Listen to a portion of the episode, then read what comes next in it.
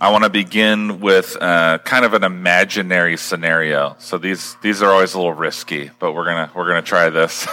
anyone anyone here like to go out to like a nice restaurant to eat? Anybody like doing that? Greg does. All right. Everybody else likes Applebee's. Denny's, yeah.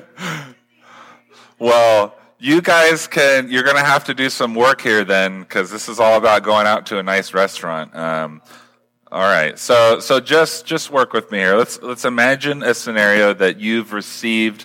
Maybe you have been working really hard at work and you get an unexpected bonus. Uh, which is truly is an imaginary scenario, right? This doesn't actually happen, but uh, it, it's fun to, to dream and imagine this. Or, or maybe uh, just your tax return or or something something unexpected happens. You get a you get an anonymous uh, just wad of cash in your mailbox.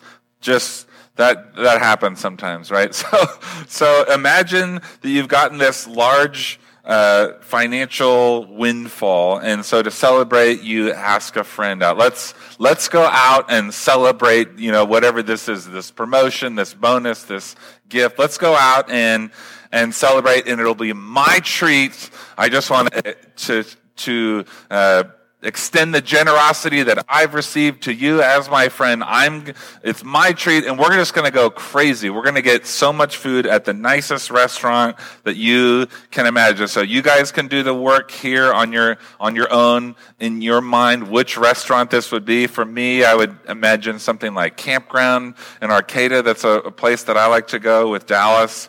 And so when it's time to order, you go all out. You, you're like, you got so much money in this gift that, that money is no object at this meal. And so you get a bunch of appetizers, you get a bunch of side dishes, you get a really nice glass of wine. And to top it off, you order the tomahawk steak, just cooked to perfection.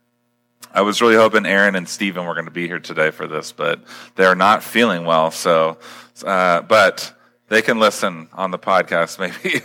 so, so you, you make your big order and you're just imagining in your head, like it's going to take three people to bring all this stuff to your table. They move you to a larger table because it's not going to fit. They gave you a table for two, but you need like a table for six for all the food that's going to be there.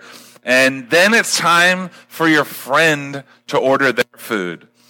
And, and so they take one last look at the menu and, and they close it and they proceed to order several items as well, but they're all from the kids menu. So they're like, I want some mac and cheese. I want a couple corn dogs.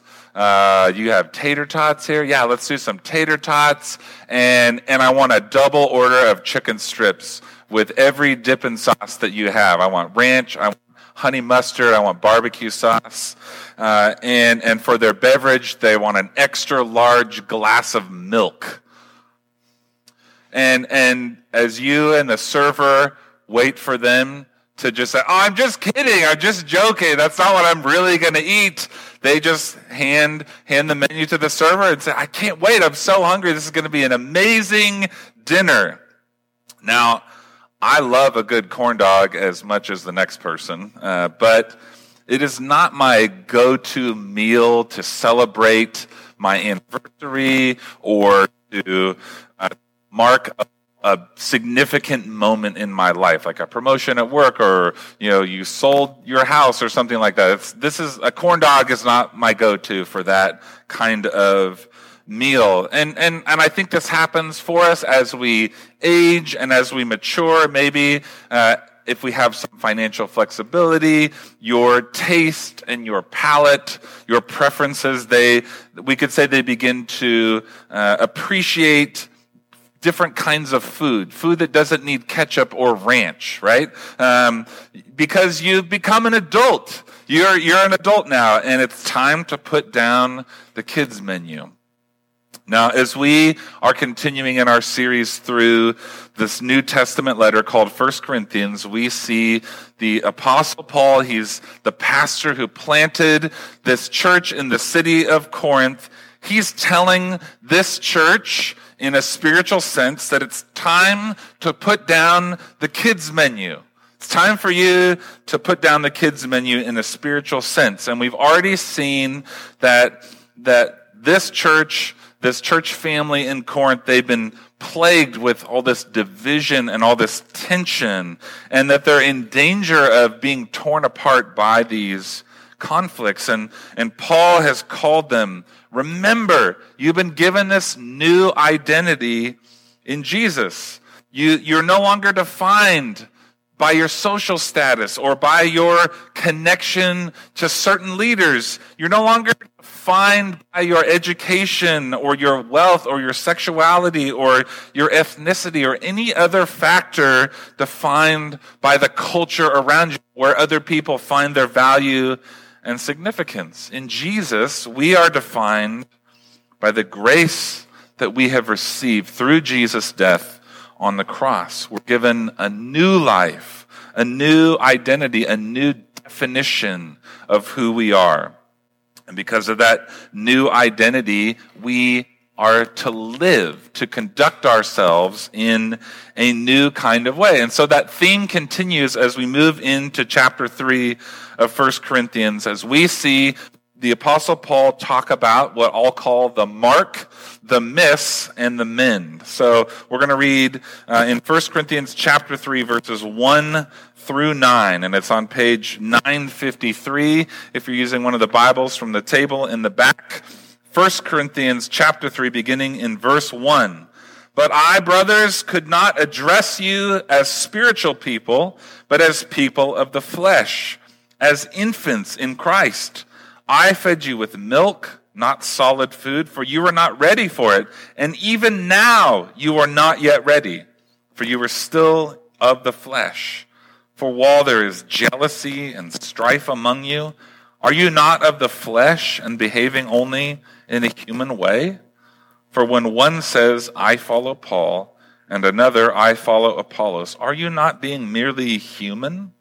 What then is Apollos? What is Paul? servants through whom you believed, as the Lord assigned to each. I planted, Apollos watered, but God gave the growth. So neither he who plants nor he who waters is anything, but only God who gives the growth. He who plants and he who waters are one, and each will receive his wages according to his labor. For we are God's fellow workers. You are God's field, God's building. This is God's word. Thanks be to God. Let's pray once more. Father, just as we've confessed week by week, moment by moment, we are in need of you as we come to your word. I am in need as, as a preacher and teacher for you uh, to open my mind and, and to use me uh, to speak good news here today, news about Jesus. And, and each of us are in need as hearers of the word, uh, that you, uh, that your word would go deep into our hearts and minds, and that you would change and transform us through your word. I pray, Holy Spirit, that you uh, would give us understanding and give us grace today as we come to your word. Show us the way, Jesus, we pray in your name. Amen.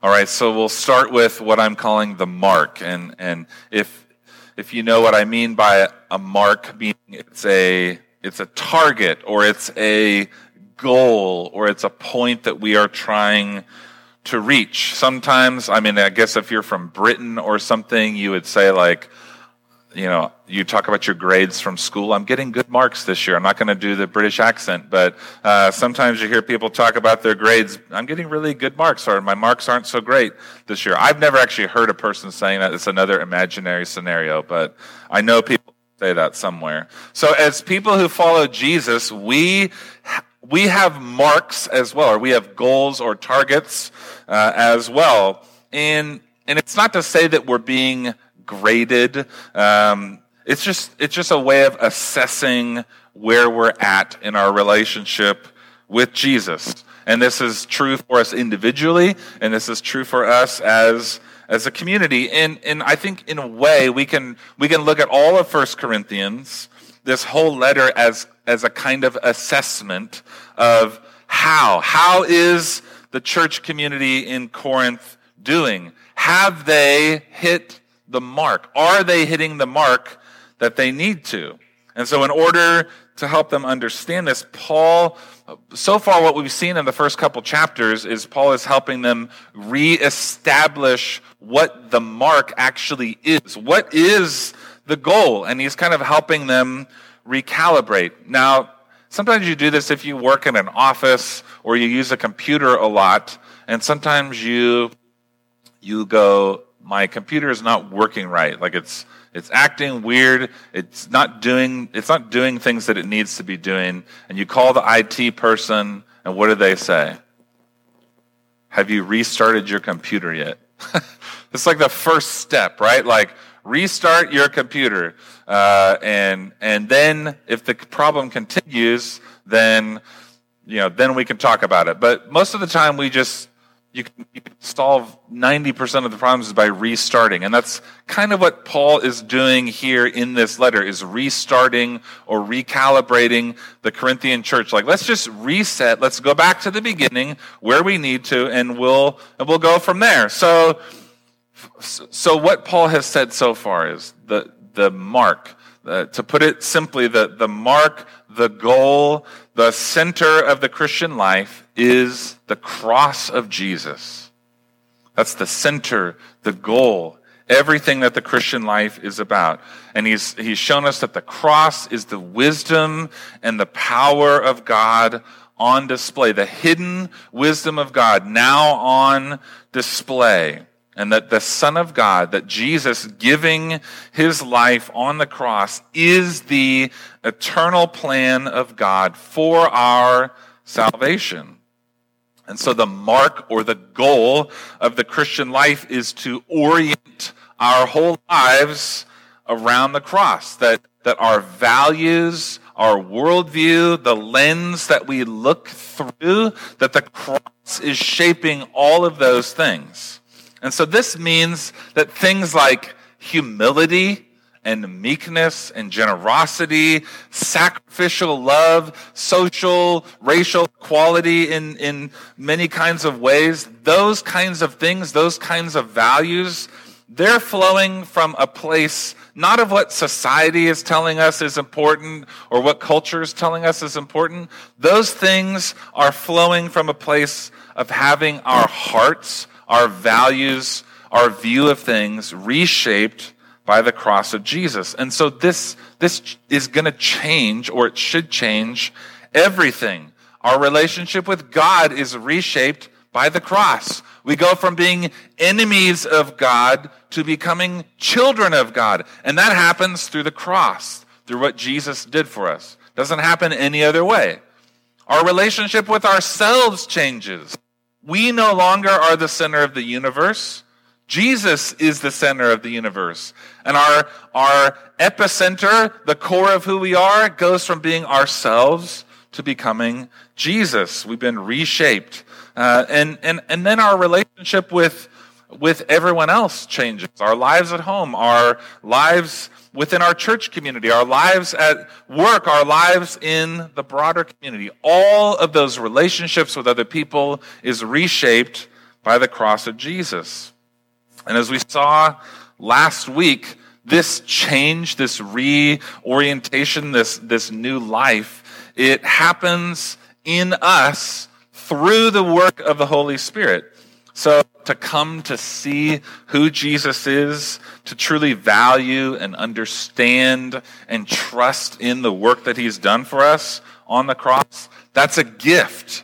That's a gift that's given to us. We don't, we don't work that up for ourselves. We don't come to it through an intellectual journey. Uh, we don't work our way or earn our way into this. It's all grace. This, this reshaping. It's all grace through the work of the Holy Spirit. And it's this gracious gift, this gracious work of the Holy Spirit that Paul finishes chapter 2 with. He says, We have, we share together the mind or the spirit of Christ. And so in, in saying this, he's, he's meaning that the Holy Spirit has given us together the understanding, the trust to believe in Jesus, and, and we become spiritual people uh, in, in a in a true spiritual sense, not a like meaning our lens has been changed, our worldview has been changed by the Holy Spirit. So Paul clearly believes the Corinthians, you that he's writing to, you guys fall into that category. You are spiritual. The Holy Spirit has given you the mind of Christ. He talks to them in a way that lets us know his conviction, his belief is that they're they're in the Holy Spirit. They, they've been reshaped by the cross. They've put their trust in Jesus. He's not, he's not questioning their belief in Jesus. He's not questioning their salvation. He believes that the Spirit of God has shown them the beauty and the value of Jesus. And the way he talks to them is inclusive, meaning that he, he says things like we and us, right? He's talking about them together, him and the Corinthians. He's not ashamed to claim them as his family because they have the same mark, the same goal. They've been given the same values and vision by the Holy Spirit. But then he says, you are not living like that. You're not living in a way that is consistent with having been shaped by the cross. You are missing the mark. Now, in spite of the fact that they are following Jesus, they've been given the Holy Spirit, Paul says, You are not hitting the mark. You are missing the mark. You've truly grasped the message of the cross, but your life is not showing that. Your life is not reflecting that. And they're missing the mark so badly that Paul says, I'm not even able, we need to recognize this for what it is. Up to this point, this is the most painful thing that Paul has said in this letter. This is really a stinging rebuke. I can't even talk to you like you're my brothers and sisters. Even though you are, I can't talk to you like that because your life is not reflecting that. That's a very painful rebuke. Again, he's not questioning their salvation. He's not questioning their belief in Jesus. But he's also not holding back from pointing out, you are missing the mark. You're not living in a way that, that lines up with your values. For all their belief and their conviction that they are mature, that they have great spiritual wisdom and stature, that they have secrets of, of hidden knowledge that other people don't have, that they're strong in their spiritual gifts. We know this is something that the Corinthian church, they were proud and arrogant because of the gifts that they've been given by the Spirit of God and speaking in tongues and, and prophecy and words of knowledge that they had arrogance about that. They have a strong theology and grasp of doctrine. Paul says, in spite of all these things, in spite of the way that you view yourselves, I have to relate to you as I would to an infant. In reality, he's saying, You're a bunch of babies in a spiritual sense. He says, Brothers and sisters, I could not address you as spiritual people, but as people of the flesh, infants in Christ. I fed you with milk, not solid food, for you are not ready for it, and even now you are not yet ready. Now, Paul, this is something that he's known about the Corinthians from the moment he's come into town. That, that he recognizes their tendencies. He sees the things that they value outside of, of the cross, right? He's coming in as a missionary to people who've never heard the message of Jesus before.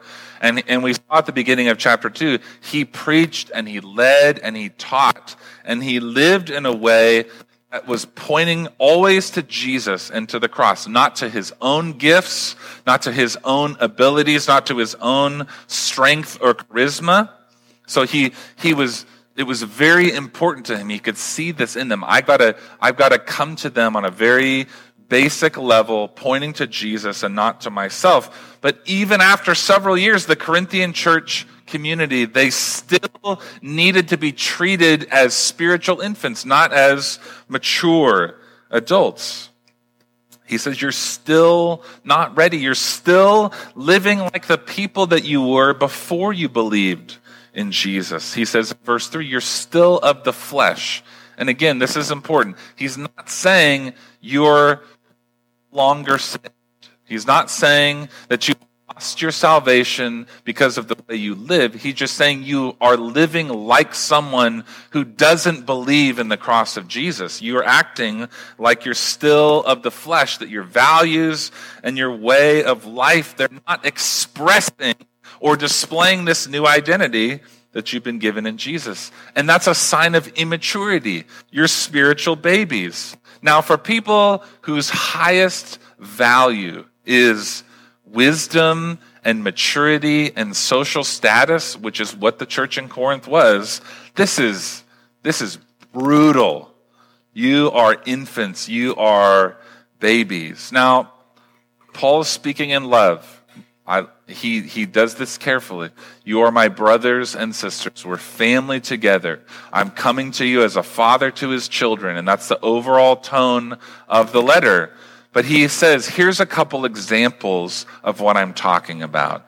In, in verses three and four, he says, there's jealousy and there's strife among you. Basically, you're acting like a bunch of kids who don't want to share their toys.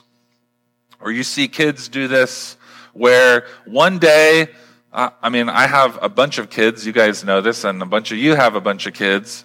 Kids are they're pretty mean sometimes at school, and and one day there's four kids and they're all friends, and then the next day one of those kids is just arbitrarily excluded from that group of friends somehow. And you're like, they're six. How did they come up with this? How, how is it possible that they didn't call each other last night and, and plan it out like tomorrow we're going to be really mean to this kid. And it's always your kid that they're mean to. It's just gnarly. And, and you're going, how? They're, they're acting so mean. How could they do this? I can't believe that they would do this. And, and Paul is saying, you're, you're acting in a jealous way. You're causing strife. You're tearing your community apart. You're not reflecting the self sacrificing love of the cross. When we cause destruction in the church community, when we create division, that's not a reflection of God's Spirit living and working in us. We're behaving in a human way, in a way that doesn't reflect the cross. Now, now what's Paul doing here? Because he's asking them a question. He's saying, you know, what does he say in verse 3? For while there's this jealousy and there's this strife among you, are you not of the flesh and behaving only in a human way? When one says, I follow Paul, and another, I follow Apollos, are you not merely human? What's he doing with these questions. We can, we can think of them as like a diagnostic question. You need to go to the mechanic because you don't know how to fix your own car. And, and they say, well, what's going on? What's it, what's it sound like? Dallas and I took a first aid class yesterday uh, for continuing in foster care. And, and that's one of the first things you do with first aid is if the person is conscious, hopefully, uh, you ask them, what's going on? What are the signs and the symptoms. And Paul is asking the Corinthians some diagnostic questions, and he's telling them, reflect on your own life, reflect on what's going on in you. What's where are you missing the mark? Paul is asking them. And, and we can we can take this opportunity to ask ourselves some questions some some of the same kinds of questions. Where are you searching for growth and progress in your life that's a diagnostic question. What are the ways that I want to grow? What are the goals that I have? Who or what am I looking to for a sense of significance? What relationship defines my life? Is it a romantic relationship? Is it the relationship I have with my children? Is it the relationship I have with my career or my education? Is it my relationship to money or to status? What defines you? And how do you measure if you are growing or progressing in those ways, in those goals that you have? And these are questions that we continually need to be asking ourselves. And in community, we can ask them of one another in a gracious, loving way. Regarding this passage, uh, Stephen Um, who's a pastor, he says, Paul is suggesting that the very root of the problem is that they are, they are aligned with the wrong source. Ultimately, the decision to seek growth in other things and other people is a turn inward. It is to trust oneself above all others to determine what growth looks like and how it is to be achieved. Growth is ultimately derailed when we search for it in ourselves. A life that is shaped by the cross of Jesus should be the mark or the goal of all those who, who've claimed to follow Jesus. And whenever we look for growth and for significance outside of that, we will and are missing the mark. And finally, uh, we can see in this passage what we could call the mend or the adjustment that we need to see. So, so we saw in chapter one of this letter that the particular struggle that the Corinthian church community was having uh, was about unity, specifically the divisions that they were experiencing because of the leaders that they followed. And, and Paul, all through, it's actually all the way through chapter four that this is going to be talked about. Uh, but he's now laying the groundwork for here's how we're going to fix this. Here's how we're going to correct this and make this adjustment that you need to make. Now, if you find your significance and your value in the leaders that you follow, you will remain immature and also disappointed. That's just like a side note. That's not in the text, but it's very true that if you find your significance and your value in the leaders you follow, you will remain immature and you will be disappointed. And this is true in every sense. This happens at work, happens in sports, happens in any person that you look up to. Uh, if you make them the source of your significance, if they define your values and who you are as a person, you will be an immature, like stunted kind of person uh, in in many kinds of ways. But this is especially true within the Church of Jesus when we live in the way of Jesus, our view of leadership and our relationship to leadership needs to be reshaped. It needs to be recalibrated. We need to restart our computer. uh, and, and so, what is, what is our life, what does our view of leadership need to be uh, reshaped by? What do you think so far that we've seen? What, what's your answer for this? I'm going to open this up. What, what does our view of leadership and our relationship to leadership need to be shaped by? What do you think it is? Yeah, our relationship to the Father through the cross, right? That's this this letter is all about the cross. If if I ask another question about 1 Corinthians at any point, just say the cross.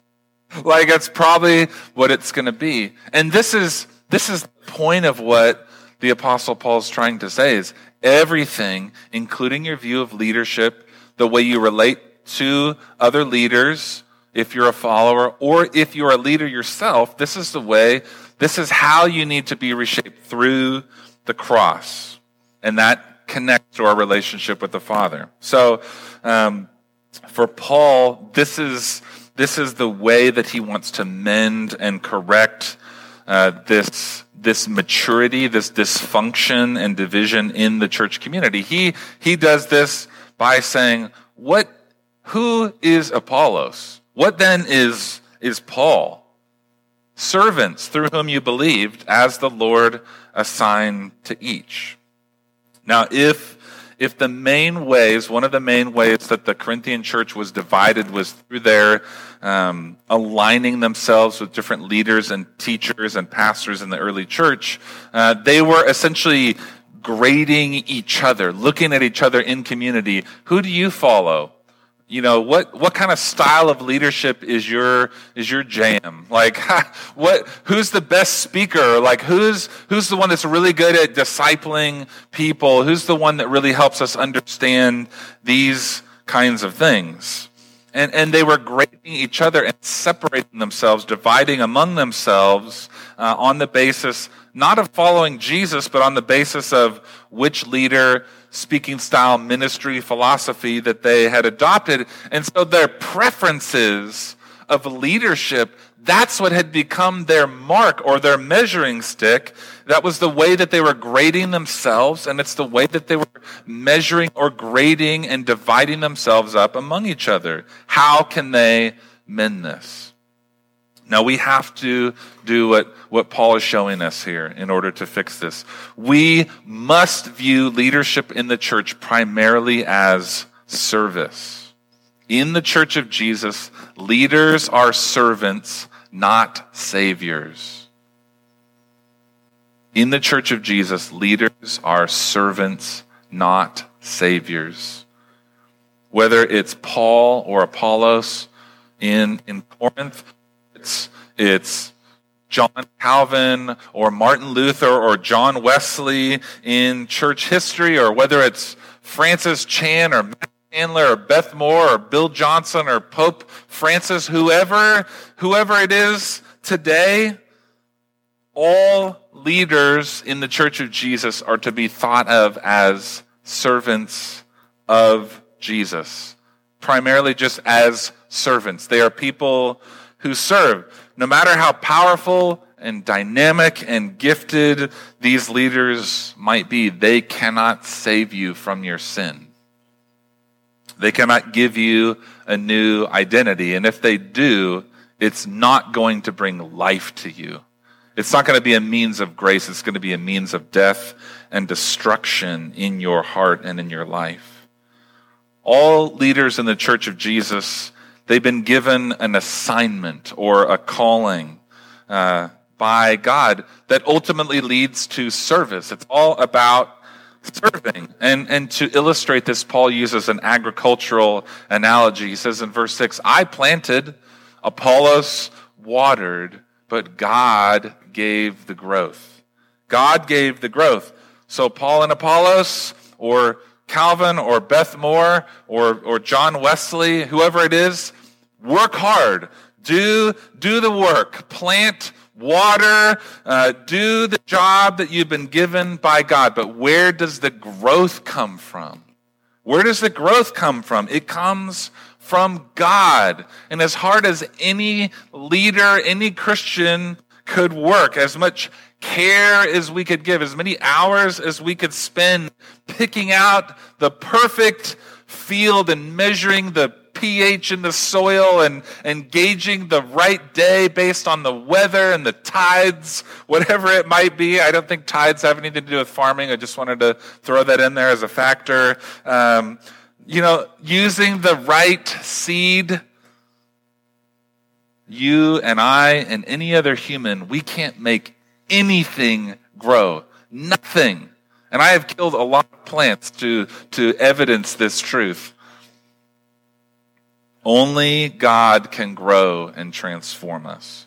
Only the Spirit of God living in us, empowering us, strengthening us, can bring real, lasting, mature growth. So, if that's true, to, to measure yourself, to find your significance based on the leader that you follow or, or the, the leader that you align yourself with, it's just stupid. Like it's, it's idiotic in the truest sense of the word. Like it's so, it's so misguided and foolish. It's, it's, uh, I don't know if you guys, if you follow sports, uh, there's always like these power rankings of like which team is you know week by week who is improved and they're totally arbitrary they're they're pretty ridiculous usually but like to to find your significance or measure yourself based on the leader that you follow it would be like doing a power rankings of like who the best janitor is like no one's ever done a power rankings for, for janitors. We, we can recognize janitors, right?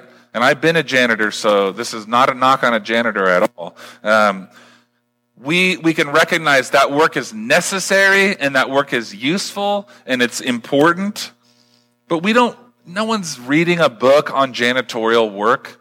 No one's given a TED talk on being a janitor. No one has made a list in their minds or talked about on a podcast the five most influential janitors in history. No one's arguing about janitors on Facebook, probably. I mean, Facebook, you can argue about anything, but I've never seen an argument about janitors. No, this janitor's way better. I can't recall when I was working as a janitor that anyone asked me to mentor them. you know, would you just meet me for coffee to talk about what it's like to be a janitor? Um, you know, what lessons I could learn from your janitorial experience? It's just not happening. And, and this is Paul's point about leadership in the church of Jesus. Leadership in the church is important and necessary. So this is not to say that leadership in the church is not important. Okay? We need to understand this. Jesus set up the church to have leaders, under shepherds, people who lead in the church, and he calls and equips people to lead in the church. But individual leaders are not essential. I am not important or essential in Jesus' work in the town church. Like somebody else could do this. And that's true of every single leader in the church. You as a leader, as a leader, there, we are not essential. God works through us. He, he does things that are essential and important through us, but we ourselves are not. So in comparison to God, no matter how gifted or smart or charismatic, all leaders are janitors. Okay? That's all we are. We are servants. So neither he nor plants nor he who waters is anything, but only God who gives the growth. And Paul, what he's doing here is he's pointing to the unity that comes when we start to think about leadership like this. If the people who lead, they're united in their view of leadership, we are here to serve. That's what leading is. Then we don't start to look at each other as rivals, as people who lead factions or tribes. But if people who lead, people who serve, work together, we are a team. We're a family. We have the same mark, the same goal. We are siblings together in one family. Paul says this is the unity that comes. He who waters, he who plants are one. They're united. And each will receive his wages according to his labor. For we, he says, speaking of himself and Apollos, we together are God's fellow workers. And he's not saying that, that we are on the same level as God. He's saying we are, we are God's possession. We are fellow workers together of God. And you are God's field, God's building. And I, I love what Paul does here at the end of this section in uniting himself with Apollos. And I, we don't really know what their relationship was like. He speaks positively of Apollos, but we don't know really what their relationship was like.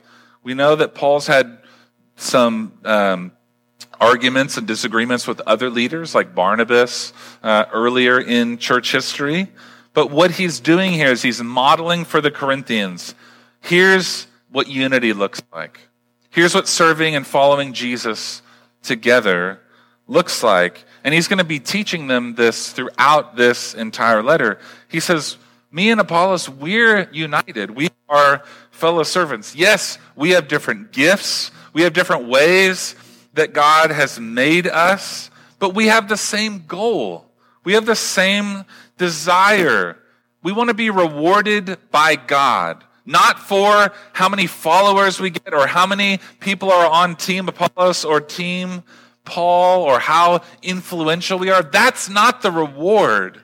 The reward is God giving us his, his blessing and saying, you, this is what you've earned or this is what you've, you've won through your work. And again, it's not that's not salvation. That's not God's approval. It's just saying you did what you were called to do. You were faithful with the gifts and the calling that I gave you. And the reward is to enjoy that together, to enjoy what God has given us together. And it's in serving Jesus' family together, whatever role we have with our different giftings, that we find joy and we find unity. And it's important that we see that this isn't just for leadership. This is not just a leadership lesson. It's really true for all of us in Jesus' family because Jesus calls all of us to be servants, leaders included. So, so the exhortation or the, the call for each of us today is to find our calling. What is it that God is calling me to do within our church family? What is, what is the way that He has made me? How has He wired me? What are the different ways that He's equipped me? And then develop these gifts that God has given to you. What does it look like for you to be somebody who plants? What does it look like for you to be the one who is watering? Ultimately, what does it look like for you to serve Jesus' church together? And that's what our lives look like when we begin to walk in the way of Jesus as we become cross shaped people. We can't do this by looking to Paul, even though he's a good example of this, or Apollos, or any other person or any other leader, because then we're doing exactly what he's telling us not to do. But the way that we can do this is by looking to Jesus. He's the one who led the way. He's the one who didn't just live a cross shaped life, he went to the cross. He didn't just serve, he became the capital S servant. He's the servant king. Mark 10 45, Jesus says, I, I didn't come here to be served, even though I am the, the eternal Son of God. I didn't come to be served. I came to serve and to give my life as a ransom for many, to set people free from serving themselves to serving me and to serving one another.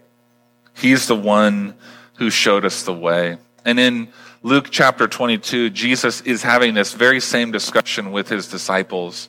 It says that a dispute, an argument arose among them as to which of them was to be regarded as the greatest, right?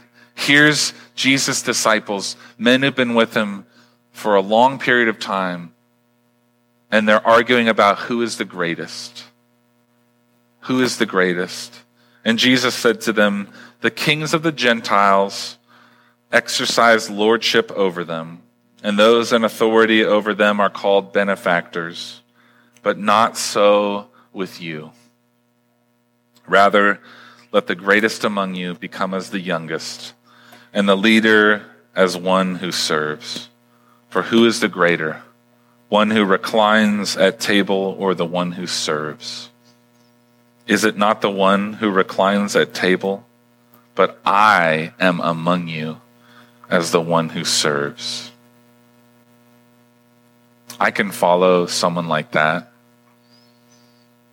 I can serve because I have been served, and that's, that's true for each one of us. None of us is greater than our Master King Jesus, and so we can serve as he has served, and we do it in the power of the cross. Let's pray together. Father, thank you that you sent your Son Jesus to be among us as the one who serves. I pray that that you would forgive each one of us for the ways that we have idolized different leaders, different people who've had great spiritual impact on us, great impact on our lives, but we've we've begun to look at them in a wrong way, and it's led to hurt. It's led to uh, disillusionment. It's led to anger and bitterness. It's led to cynicism for many of us. And I pray that um, that you would wipe that clean for us in our hearts today. That we would be refreshed and renewed in our vision of Jesus, our servant king. Jesus, that we would learn to walk with you, to follow in your footsteps, and to serve. Thank you for paying the price for us, for setting us free from having to, to build our own identity or to create our own significance. You've set us free into this new life of serving with joy and gladness because our reward is you.